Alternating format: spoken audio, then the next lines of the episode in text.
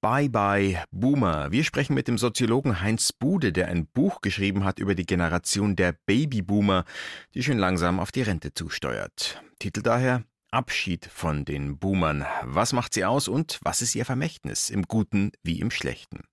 Außerdem geht es um das Spielzeug der Boomer. Playmobil wird in diesen Tagen 50. Das Unternehmen ist aber derzeit nur sehr begrenzt in Feierlaune. Eine gefeierte Filmemacherin und ein hochgehandelter Schriftsteller beschäftigen uns schließlich auch noch. Kritiken zu Das Philosophenschiff, dem neuen Roman von Michael Köhlmeier und zu Beginn zu Green Border, dem aufwühlenden Flüchtlingsdrama von Regisseurin Agnieszka Holland. Kultur am Morgen auf Bayern 2. Heute mit Christoph Leibold. Dina Ögon ist schwedisch und heißt übersetzt Deine Augen. Hinter dem Namen verbirgt sich eine skandinavische Soulband, deren neues Album heute erscheint. Melodietrunkene Musik, warm und wohlfühlig im Sound. Hier der Titelsong des neuen Werks, Orion.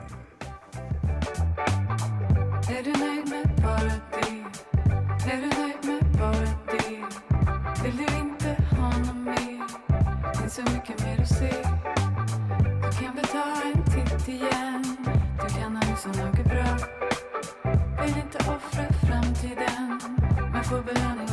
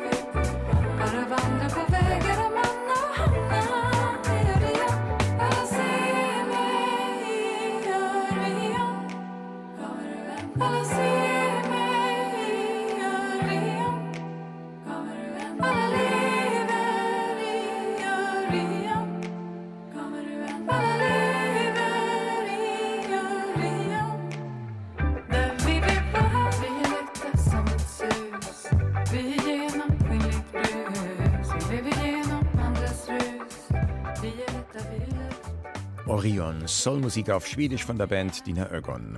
Schweden, das ist auch das Ziel der syrischen Flüchtlingsfamilie im Spielfilm Green Border.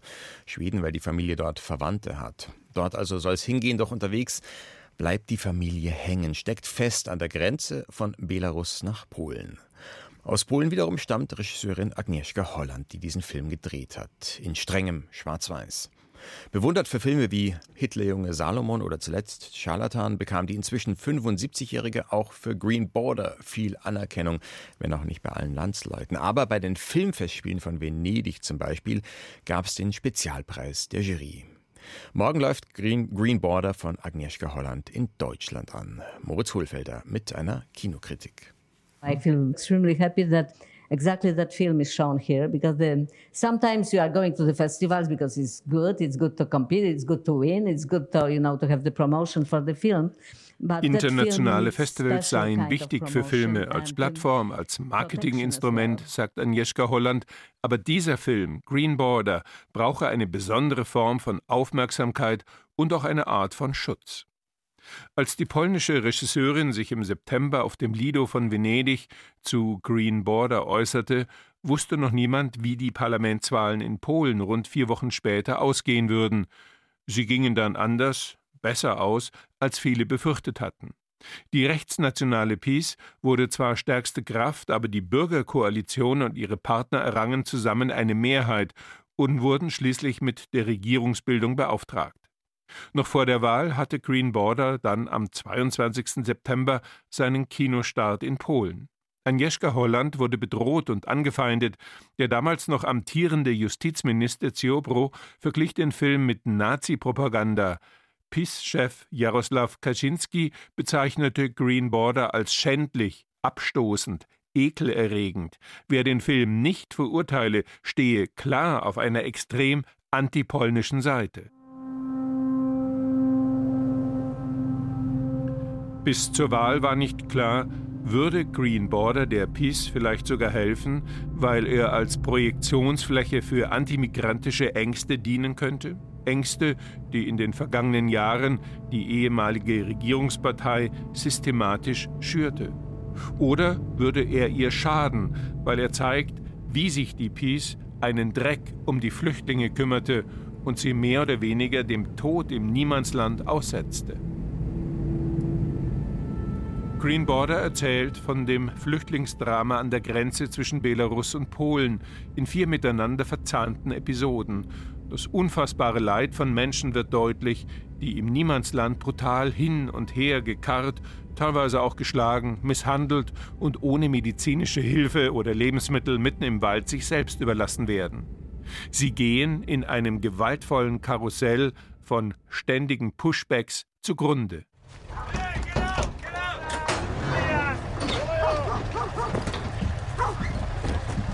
Der Film zeigt, wie das Ganze 2021 begann. Belarus vergab gegen Geld Visa für Menschen, die Krieg und Not entkommen wollten. Mit Flugzeugen wurden Syrer, Afghanen, Pakistani und Flüchtende aus anderen Krisengebieten nach Minsk geflogen. Von dort fuhr man sie an die Grenze nach Polen.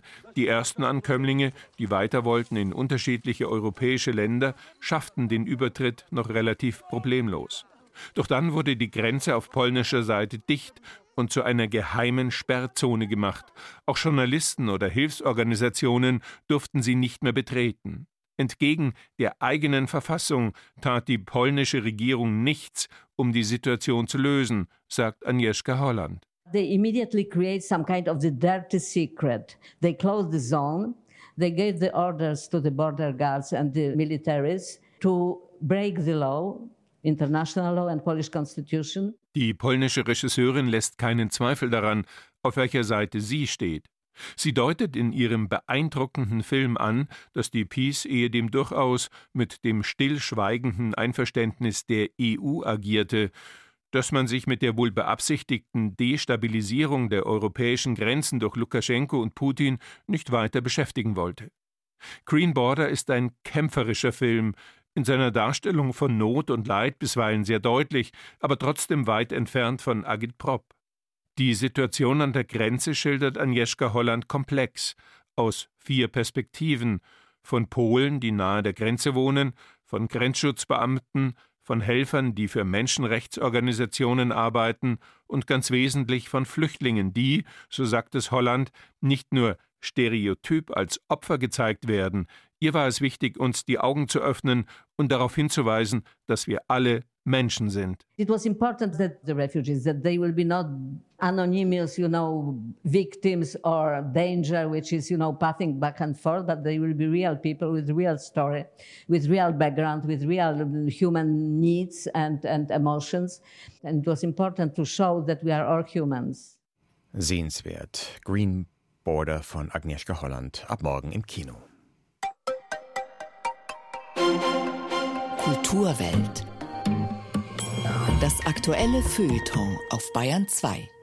Ein paar Fakten vorweg. Die Geburtenjahrgänge zwischen 1955 und 1970 stellen derzeit beinahe 30 Prozent der deutschen Bevölkerung dar. Klar, es liegt daran, dass das eben die geburtenstarken Jahrgänge waren, die sogenannten Babyboomer eben. Der stärkste aller starken Jahrgänge war 1964. Da kamen 1,36 Millionen Kinder in Deutschland zur Welt. Es gibt also viele 60. Geburtstagpartys heuer. Zum Vergleich, 2022 wurden nur knapp 740.000 Babys geboren. Zu erfahren sind solche Dinge im neuen Buch des Soziologen Heinz Bude, der aber natürlich nicht nur mit Zahlen aufwartet, sondern ein Bild dieser Generation zeichnet, die die Gesellschaft über Jahrzehnte geprägt hat, sich aber nun nach und nach in den Ruhestand verabschiedet. Daher auch der Titel des Essays Abschied von den Boomern. Heute ist mir Heinz Bude zum Kulturweltgespräch am Telefon verbunden. Guten Morgen. Guten Morgen. Sie sind Jahrgang 1954, also gerade so schon Boomer und haben tatsächlich letztes Jahr Ihre Abschiedsvorlesung gehalten. Ich bin ein gerade noch Boomer, Jahrgang 69, habe also noch eine ganze Weile hin bis zur Rente. Was verbindet uns trotzdem, dass man von einer Generation, vielleicht sogar einem Generationengefühl sprechen kann? Das ist eine gute Frage, weil die Boomer eigentlich nur ein schwaches Wir-Gefühl in Bezug auf ihre Generation haben. Ich habe sogar manchmal den Eindruck, die sind jetzt gerade dabei, sich als Generation zu entdecken. Es gibt zumindest kein gemeinsames Projekt oder gar eine Mission dieser Generation, wie man das eher mit der vorherigen Generation von 1968 in Verbindung bringt. Also so etwas kann man bei den Boomern nicht erkennen. Es gibt eigentlich nur die gemeinsame Erfahrung, dass sie von Anfang an zu viele waren. Das kann ich bestätigen. Mein Gymnasium damals recht neu und platzte trotzdem sofort aus allen Nähten, sodass unsere Klassenzimmer in der siebten und achten in Behelfsgebäuden untergebracht waren, später volle Hörsäle, dann Gedränge auf dem Arbeitsmarkt. Das könnte sich ja vielleicht auch dahingehend ausgewirkt haben, dass es in dieser Generation nicht so um die Work-Life-Balance geht, sondern eher um so einen verinnerlichten Leistungsgedanken, weil ja immer viel Konkurrenz da war. Trifft das zu? Das stimmt einerseits, also die Boomer haben sehr früh gelernt, wenn sie so wollen, sich selbst durchzusetzen. Es gibt sehr viele Bildungsaufsteiger unter den Boomern. Also eigentlich ist das die Generation, das Aufstieg durch Bildung nicht nur ein leeres Versprechen, sondern auch eine Realität war. Aber das Interessante war, dass dieses Selbstdurchsetzungsregime eigentlich immer im Verein mit anderen passiert ist die Klasse, in der man war, da waren diejenigen, die nicht aus einem Elternhaus stammten, in dem eine Bibliothek existierte, die waren eigentlich in der Mehrheit. Und das ist dieses Gefühl, anders als heute, Boomer waren in ihrem Aufstiegsbestreben, auch in ihrem Versuch, mit Leistung zu punkten, nie allein. Gleichaltrigkeit schafft natürlich auch nicht automatisch Verbindung, aber gemeinsame Erfahrungen in prägenden Lebensjahren. Und eine Erfahrung ist eigentlich, muss man sagen, eine Nichterfahrung, nämlich keine unmittelbare Kriegserfahrung. Und trotzdem sagen Sie, Boomer sind im Nachbeben des Krieges aufgewachsen, weil der Krieg im Leben der Eltern präsent war, vielleicht auch noch im Stadtbild vielerorts sichtbar. Wie hat sich das ausgewirkt auf die Babyboomer? Also ich glaube, ein Babyboomer kann oder eine Babyboomerin kann man daran erkennen, dass sie noch Personen in ihrer Umwelt gekannt haben, die einen Appenarm oder ein Holzbein hatten. Also deutlich als Kriegsversehrte zu erkennen waren. Und auch, wenn ich an meine eigene Schulzeit mich erinnere, wir wussten eigentlich ziemlich genau, wer von den Lehrern Nazis waren. Und wir hatten aber merkwürdigerweise keine Angst vor denen.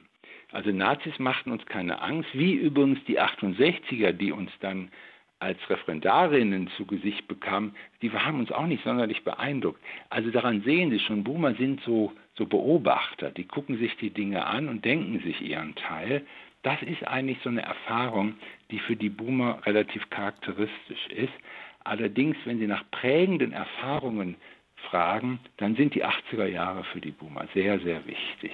Mit diesen beiden Großereignissen, die die 80er Jahre überschattet haben, das waren nämlich Tschernobyl und AIDS. Da kommen wir gleich noch darauf zurück. Ich möchte vorher noch kurz darauf eingehen, Osten und Westen, Boomer-Jahrgänge 1955 bis 69, wie Sie es definieren, zeitlich einhegen, die sind ja im geteilten Deutschland geboren. Reden wir bei dem, wovon wir jetzt gerade sprechen, eigentlich über den alten Westen, die alte Bundesrepublik oder inwieweit trifft das, was Sie beschreiben, auch auf die Babyboomer zu, die in der ehemaligen DDR geboren worden sind? Darüber habe ich mir sehr viele Gedanken gemacht, denn wenn man mit Ostboomern redet, sagen die spontan, der Boomer hat es bei uns nicht gegeben, das sind alles Westler. Und das stimmt auch, dass zum Beispiel die beiden Erfahrungen über die 80er Jahre, die sind bei den Ostboomern ganz anders verlaufen. Und wenn die, die sagen wir mal um Mitte der 1960er Jahre Geborenen im Osten etwas über ihre prägende Erfahrung sagen sollen, kommen die sofort auf die Wende zu sprechen weil die haben ihre Imprägnierung durch die DDR gehabt und standen plötzlich im freien Feld und mussten sich entscheiden, mache ich irgendwas aus meiner DDR-Erfahrung, weil ich einen guten Mathe- und Physikunterricht hatte, oder versuche ich ein anderer Mensch zu werden oder will ich das wegretuschieren, was manche Frauen getan haben, die aus dem Osten in den Westen gegangen sind. Also es ist eine ganz andere, wenn Sie so wollen, Periodisierung der eigenen Generation. Und das ist ein ganz interessanter Punkt. Die Gemeinsamkeit besteht wirklich nur in den Eltern und nicht in einer gemeinsamen kollektiven Biografie.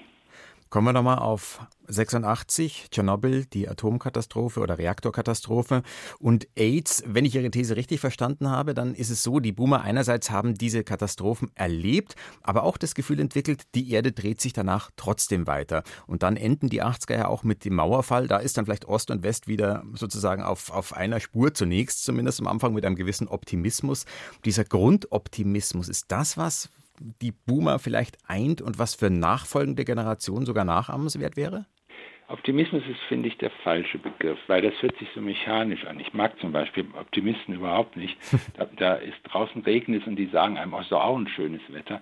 Aber Boomer sind Leute, die erfahren haben, dass etwas zu Ende gehen kann. Also irgendwie auch, dass wir in einer Welt leben, die durch ein plötzliches Ereignis möglicherweise an ihre Grenzen gerät. Und die Millennials, die jetzt 40-Jährigen, haben eher das Gefühl, wir sehen ja Klimawandel und so weiter, aber es nimmt alles überhaupt kein Ende.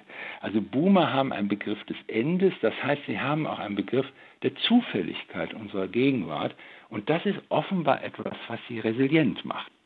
Wobei man das aber auch doch heftig kritisieren kann, dieses Gefühl, das ja auch drinsteckt, ist es ja doch immer alles dann doch noch gut gegangen oder weitergegangen, hat vielleicht auch dazu geführt, dass diese Generation der Boomer zum Beispiel den Klimawandel nur halb so ernst genommen hat und die Boomer nicht nur viele waren, sondern wir uns auch recht sorglos viel genommen haben von den Ressourcen etc. Also den Vorwurf müssen wir Boomer uns doch gefallen lassen. Also lassen Sie uns da nicht ein bisschen zu gut wegkommen in Ihrem Buch?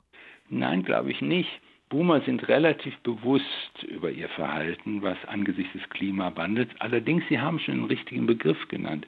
Die Boomer haben einen Begriff des Klimawandels und nicht der Klimakrise. Sie sind nicht der Auffassung, dass man jetzt irgendetwas tun könnte, wo man das im Grundsätzlichen abwenden könnte, was unserer Welt passiert. Also die Menschenmöglichkeit, die Bewohnbarkeit der Erde ist für die Boomer eine Situation, die auf dem Gedanken aufsitzen muss, dass möglicherweise das Allermeiste, was unsere Welt bedroht, nicht mehr aus der Welt zu schaffen ist. Und insofern ist die Kategorie, die die Boomer eint, eher Hoffnung als Optimismus.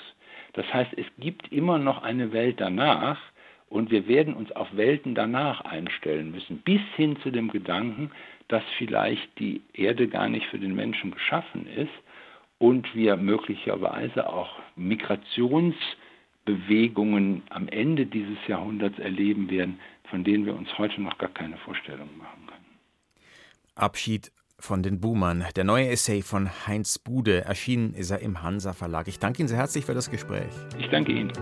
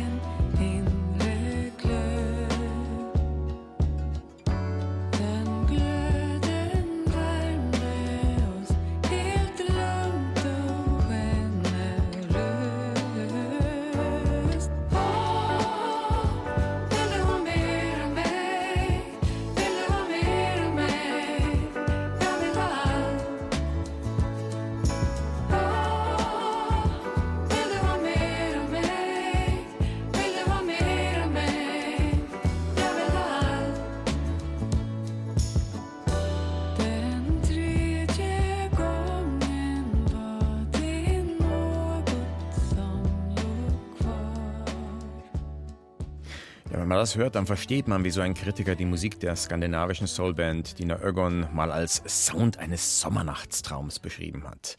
Eine weitere Kostprobe vom neuen Album Orion war das. Es ist 8.49 Uhr. Sie hören die Kulturwelt auf Bayern 2. Übermorgen, da wird es auf den Tag genau 50 Jahre her sein. Am 2. Februar 1974. Da präsentierte der in Zirndorf bei Fürth geborene Spielzeughersteller Horst Brandstätter auf der Nürnberger Spielwarenmesse drei Plastikfiguren mit Fransenpony-Frisur. Die ersten Playmobil-Männchen. Ein Ritter, ein Bauarbeiter und ein Indianer. Erinnert ein bisschen an das Line-up der US-Disco-Band Village People. Die sind unter anderem ja auch mit Bauhelm und Federschmuck aufgetreten. Fun Fact dazu: 1978 legte Playmobil tatsächlich eine Village People Sonderedition auf. Aber während die Band mit Hits wie YMCA noch ein paar Sommer durch die Charts tanzte, hielt der Erfolg des Spielwarenherstellers deutlich länger an. Zuletzt freilich lief es auch dort nicht mehr ganz so rund. Im letzten Herbst sorgte die Ankündigung massiver Stellenstreichungen für Schlagzeilen. Zum 50-Jährigen und zur aktuellen Spielwarenmesse erzählt Wolfram Schrag die Playmobil Story. Playmobil-Figuren sind egalitär im besten Sinne. Sie sind genau 7,5 Zentimeter hoch, egal ob Privatdetektiv Magnum aus der gleichnamigen US-Fernsehserie der 80er Jahre, der Griechengott Zeus samt Olymp, die Tierärztin für Pferde mit der Bestellnummer 71241 oder Martin Luther. Der ist übrigens mit einer Auflage von einer Million die erfolgreichste Figur und wurde angesichts des 500. Jubiläums der Reformation 2017 auf den Markt gebracht. 7,5 Zentimeter, sozusagen das Gardemaß für Playmobil-Männchen. Das galt schon 1974. Da steckte das Unternehmen Geobra Brandstätter in einer tiefen Krise. Öl war durch den Nahostkrieg sehr teuer geworden. Es gab die autofreien Sonntage und mittendrin stand Horst Brandstätter. Er stellte Kindermöbel aus Kunststoff her, deren Grundstoff Öl ist und die sich nicht mehr absetzen ließen.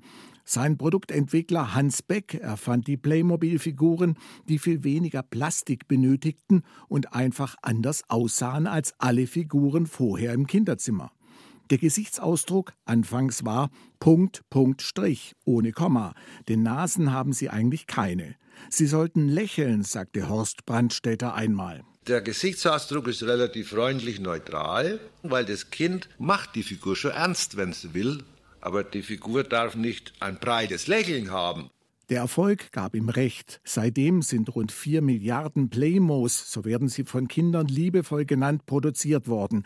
Die meisten Figuren dürften noch leben, denn sie sind erstaunlich robust und alle Playmobil-Figuren, Hand in Hand aneinandergereiht, reichen viermal um die Erde. Je mehr Figuren auf den Markt kamen, desto weniger galt Punkt, Punkt, Strich. Zu weißen Männern kamen Frauen, aber auch indigene Figuren. Irgendwie baute das eine auf das andere auf. Kinder können heute auch Schule spielen und dann wird es richtig lustig, sagt die Werbung. Schulanfang mit dem neuen Playmobil Schulhaus. Die erste Stunde beginnt. Lernspaß ist angesagt. Playmobil wuchs auch noch, als längst das Zeitalter der Digitalisierung herangebrochen war und neue Konkurrenten von Super Mario bis zur PlayStation in den Markt traten. Playmobil-Figuren hielten nämlich auch ins Erwachsenenleben Einzug. Sie waren Darsteller für Dioramen, um ganze Welten aufzubauen, vom Indianerdorf über historische Schlachten bis jüngst gar zu 175 Jahre Paulskirche zu Frankfurt. Auch Entertainer Harald Schmidt baute in seinen besten Zeiten in seinen Shows Wimmelbilder mit Playmos, ob zu Sigmund Freud, Jürgen Klinsmann oder der Geschichte des britischen Königshauses. So als Richard Löwenherz auf Robin Hood trifft. Wir haben das hier historisch präzise nachgestellt. In den Hollywood-Filmen wird das oft irgendwie billig verfremdet. Hier ist es so, wie es wirklich war. So sah das damals in Sherwood Forest aus. Nebenbei in vielen Praxen von Therapeuten gehören Playmobil-Figuren heute zum Inventar für eine Familienaufstellung. Eine Familienaufstellung hätte möglicherweise dem Playmobil-Patriarchen Horst Brandstätter geholfen, bevor er 2015 starb. Der Patriarch hatte noch schnell sein Testament zugunsten ihm nahestehender Frauen verändert. Die Firma stand Kopf, Punkt, Punkt, Strich, aber waagrecht. Das Lächeln gefror. Im vergangenen Jahr gab es den ersten Verlust in der Unternehmensgeschichte mit der Folge, dass 700 der 4000 Jobs weltweit abgebaut werden. Das hätte der um ein Vielfaches größere Lego-Konzern besser gemacht. Trotz Krisen hat die dänische Firma die wundersame Gabe, sich auch immer wieder neu zu erfinden. Lego macht riesige Umsätze mit Lizenzprodukten, zum Beispiel der Star Wars-Serie. Playmobil mit ewig gleich netten, aber doch biederen Landschaften tut sich hier sichtlich schwer. Den Ferrari 308 GTS des Privatdetektivs Thomas Magnum und dessen Figur im lässigen Hawaii-Hemd kennt heute kein Kind mehr. Das ist eindeutig etwas für die älteren Semester. Playmobil wird 50. Mein ganzer Stolz in Kindertagen, das Piratenschiff. Ein Philosophenschiff hat Playmobil meines Wissens nie hergestellt, wobei, wenn man Luther als Plastikmännchen produziert, wieso nicht auch Sokrates an Bord der MS Weisheit? Aber darum geht es historisch ja auch gar nicht. Philosophenschiffe, so wurden jene Schiffe bezeichnet, mit denen die neue bolschewistische Sowjetunion unter Lenin vor gut 100 Jahren missliebige Intellektuelle außer Landes brachte. Ein solcher Passagierdampfer ist nun Handlungsmotor im neuen Roman des österreichischen Schriftstellers Michael Köhlmeier. Carsten Otte über das Philosophenschiff. Die schier unglaubliche Geschichte wird im Rückblick erzählt. Anouk Perlemann-Jakob ist mittlerweile 100 Jahre alt, schaut auf ihr Leben als erfolgreiche Architektin, aber auch auf eine bedrückende Familiengeschichte zurück. Im hohen Alter lernt sie einen Schriftsteller kennen, der ihre dritte Biografie schreiben soll. Sie möchte endlich von bedeutsamen Erlebnissen berichten, die sie aber bislang verschwiegen habe. Die alte Dame hält den Autor zwar für einen Schriftsteller, dem man nicht glaubt, was er schreibt. Was aber kein Problem ist, im Gegenteil. Gesagt werden soll es. Und wenn es keiner glaubt, umso besser. Anouk Perlemann-Jakob möchte also ausgerechnet einem Autor, von dem sie annimmt, dass niemand ihm glaubt, eine wahre bzw. ihre wahre Geschichte erzählen. Und die beginnt 1922 in St. Petersburg. Es war Bürgerkrieg. Und ein Bürgerkrieg ist immer auch ein Krieg der Armen und Ungebildeten, der Dummen und Bösartigen gegen die Intelligenzia. Zur Intelligenzia gehörte, wer nicht schwitzte, nicht stank und seine Arbeit im Sitzen tat. Das traf auf meine Eltern zu. Kühlmeier lässt die hochbetagte Anouk sehr anschaulich von der Vergangenheit berichten, vom Hungermundgeruch der Menschen, von den Versuchen inmitten des Elends, nämlich draußen im Park, kleine Momente der Freiheit, des Glücks und der Schönheit zu erleben. Da hat man einen ganzen Nachmittag lang getanzt, jeder mit jedem, Männer mit Männern, Frauen mit Frauen, Frauen mit Männern sowieso, alle Kombinationen. Sogar einen Hund habe ich gesehen, der hat mit seinem Frauchen getanzt. Auf dem Heimweg seien die tanzerprobten Füße dann über Leichen in der Straße gestiegen, verhungerte und ermordete Menschen. Die Bolschewisten kennen keine Gnade, überall lauern Spitzel, überall werden Feinde der Revolution vermutet. Auch sie, Anouk, habe früher von heiliger Gewalt und Märtyrertod geträumt.